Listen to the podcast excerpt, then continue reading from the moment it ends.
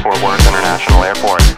All carry-on items should now be stowed securely, either in an overhead bin or under the seat in front of you. All aisles, exits, and bulkhead areas should now be clear. All electronic devices should now be turned off and stowed as they may interfere with the aircraft's navigational and communication systems. Once airborne, we'll let you know when you may use approved electronic devices, but note that some items may not be used at any time during the flight.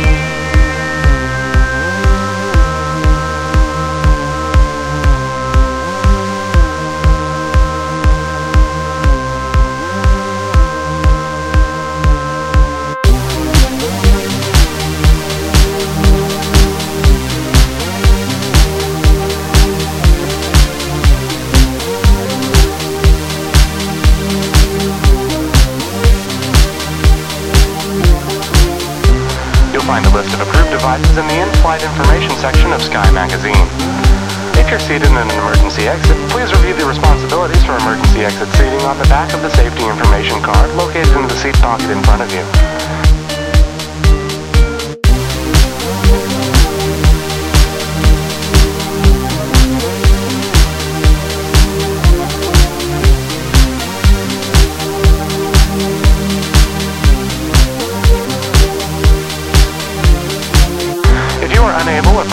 To perform these functions, please let us know and we'll be happy to find you another seat.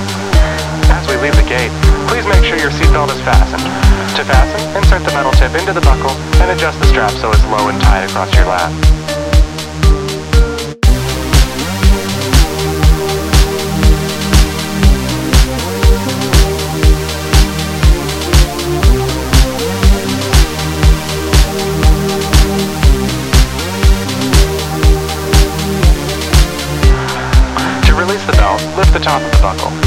Remain seated with your seatbelt securely fastened anytime the seatbelt sign is on. Even if the sign is off, we ask that you keep the seatbelt fastened while seated in case we experience some unexpected turbulence. Passengers to comply with the posted placards and lighted signs located throughout the cabin, as well as any crew member instructions. Smoking is not allowed on any Delta flight, and federal law prohibits tampering with, disabling, or destroying a restroom smoke detector. There are 12 exits on our Boeing 747-400, 12 doors, 5 on each side